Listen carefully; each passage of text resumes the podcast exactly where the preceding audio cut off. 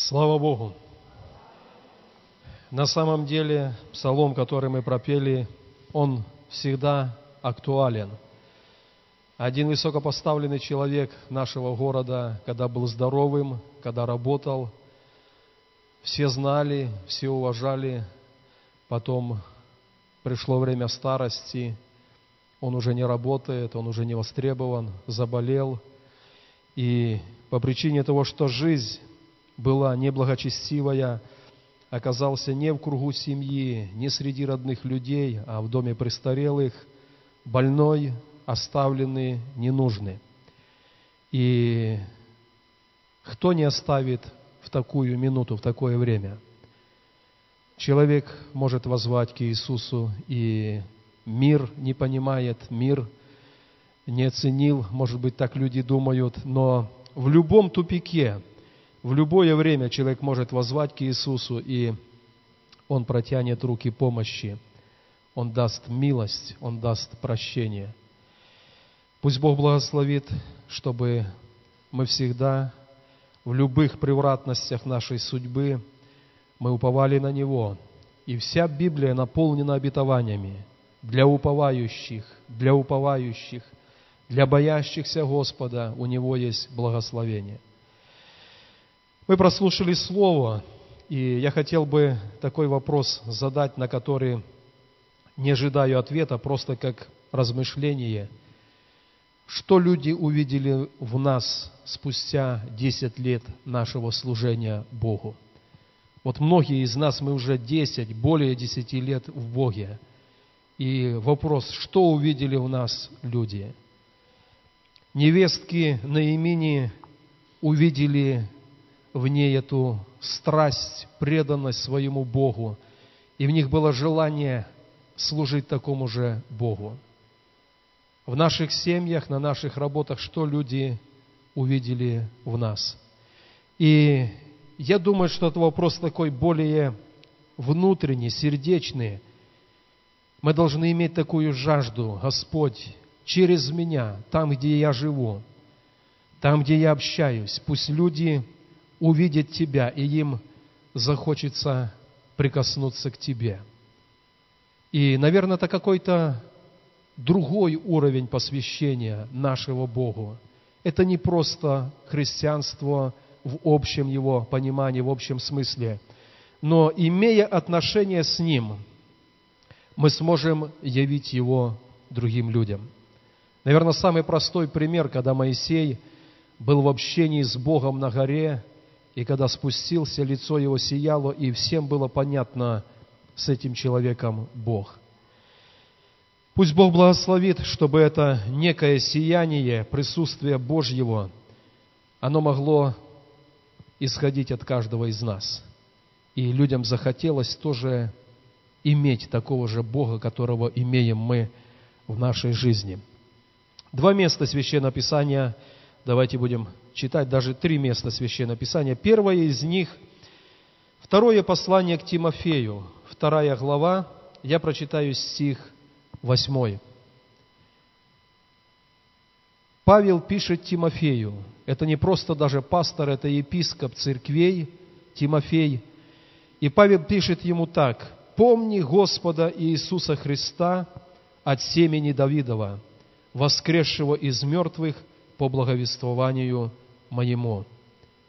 Помни Господа Иисуса Христа от семени Давидова. Может быть, звучит странно, но очень часто в нашей христианской жизни может случаться так, что того Господа, которого однажды мы пережили, познали, проходит время, и мы его забываем – не потому, что мы перестали посещать церковь, не потому, что мы даже не служим церкви. Мы посещаем церковь, мы имеем определенное служение в церкви, но можем забыть Господа Иисуса Христа. Многоделание, суета, какие-то увлечения, и забыл Господа Иисуса Христа, которого однажды познал. Павел напоминает Тимофею, помни Господа Иисуса Христа от семени Давидова, который воскрес из мертвых. в любом служении, во всех наших жизненных путях мы должны помнить Господа Иисуса Христа. Помнить те переживания, которые Он когда-то явил, когда мы только пришли к Нему, когда Он прикоснулся и всю боль, э, все разочарование, всю горечь заменил на свой божественный мир. И Павел говорит, помни Господа Иисуса Христа. Давайте откроем книга Псалмов, книга Псалмов и прочитаем с 33, э, с 33 Псалма несколько стихов, начиная с 9. Написано так. «Вкусите и увидите, как благ Господь. Блажен человек, который уповает на Него. Бойтесь Господа, святые Его, ибо нет скудости у боящихся Его. Скимны бедствуют и терпят голод, а ищущие Господа не терпят нужды ни в каком благе. Я хотел бы напомнить для вас сегодня это слово «Вкусите и увидите, как благ Господь». Я помню когда-то, когда мы были с братьями на одной из конференций в Бразилии, и нас угощали каким-то, ну, особым фруктом. Мы не знали, как его кушать. Оказывается, надо было иметь еще ложечку, чтобы из этого фрукта вычерпывать содержимое. Но я помню, когда мы его попробовали, Наверное, он очень изысканный даже там, в Бразилии, и такой приятный вкус. Но это было лет семь назад. И если спросить у меня сейчас, помню ли я вкус того фрукта, нет, не помню. Знаю, что вкусно, но вот ощущения потерялись. Я думаю, дорогие братья и сестры, очень часто бывает в нашей жизни, что мы забыли вкус Бога. Писание говорит, вкусите и увидите, как благ Господь. Приходит время, когда нам в нашей христианской жизни необходимо вновь прикоснуться к нашему Богу, вновь пережить Его мир, вновь наполниться этим вкусом Бога и вновь понять, что Он самое лучшее, что можно иметь в этом мире – я думаю, что в день покаяния, в день рождения свыше, мы все вкусили, что Бог очень благ. И вот это переживание мы должны хранить в нашем сердце. И Писание говорит, когда мы приближаемся к Богу, когда мы касаемся Бога, то написано, люди, уповающие на Бога, боящиеся Бога, они не терпят скудости и не терпят нужды ни в каком благе. И псалмопевец приводит такой пример, что скимны – это молодые львы, которые не знают страха, нападают на добычу, терзают. Они очень часто тоже бедствуют. У них есть мужество, смелость, способность, но они часто терпят голод. А надеющиеся на Господа, ищущие Бога, не терпят нужды ни в каком благе. Если наша христианская жизнь, она становится скучной, серой, она становится для нас уже безрадостной, я думаю, пришло время, когда Писание говорит, по-новому вкуси Бога и увидишь, что Бог по-прежнему благ. Благ, как 15 лет назад в день твоего покаяния, благ, как 10 лет назад, когда ты пришел к Нему – приди к Нему, вновь прикоснись и увидишь, что Бог по-прежнему благ. Давайте еще одно место Писания, это Псалом 30. Что говорит Писание с 20 стиха? «Как много у тебя благ, которые ты хранишь для боящихся тебя, и которые приготовил уповающим на тебя пред сынами человеческими. Ты укрываешь их под покровом лица Твоего от мятежей людских, скрываешь их под сенью от пререкания языков. Как много у Тебя благ! Можно сказать, Бог на небе занят определенной работой, он приготавливает и хранит благо для боящихся Его. И Писание говорит, как много у тебя благ для тех, которые ходят в страхе Твоем и уповают на Тебя. Здесь есть такое обетование. Уповающих на Тебя, боящихся Тебя, Ты укрываешь под покровом лица Твоего.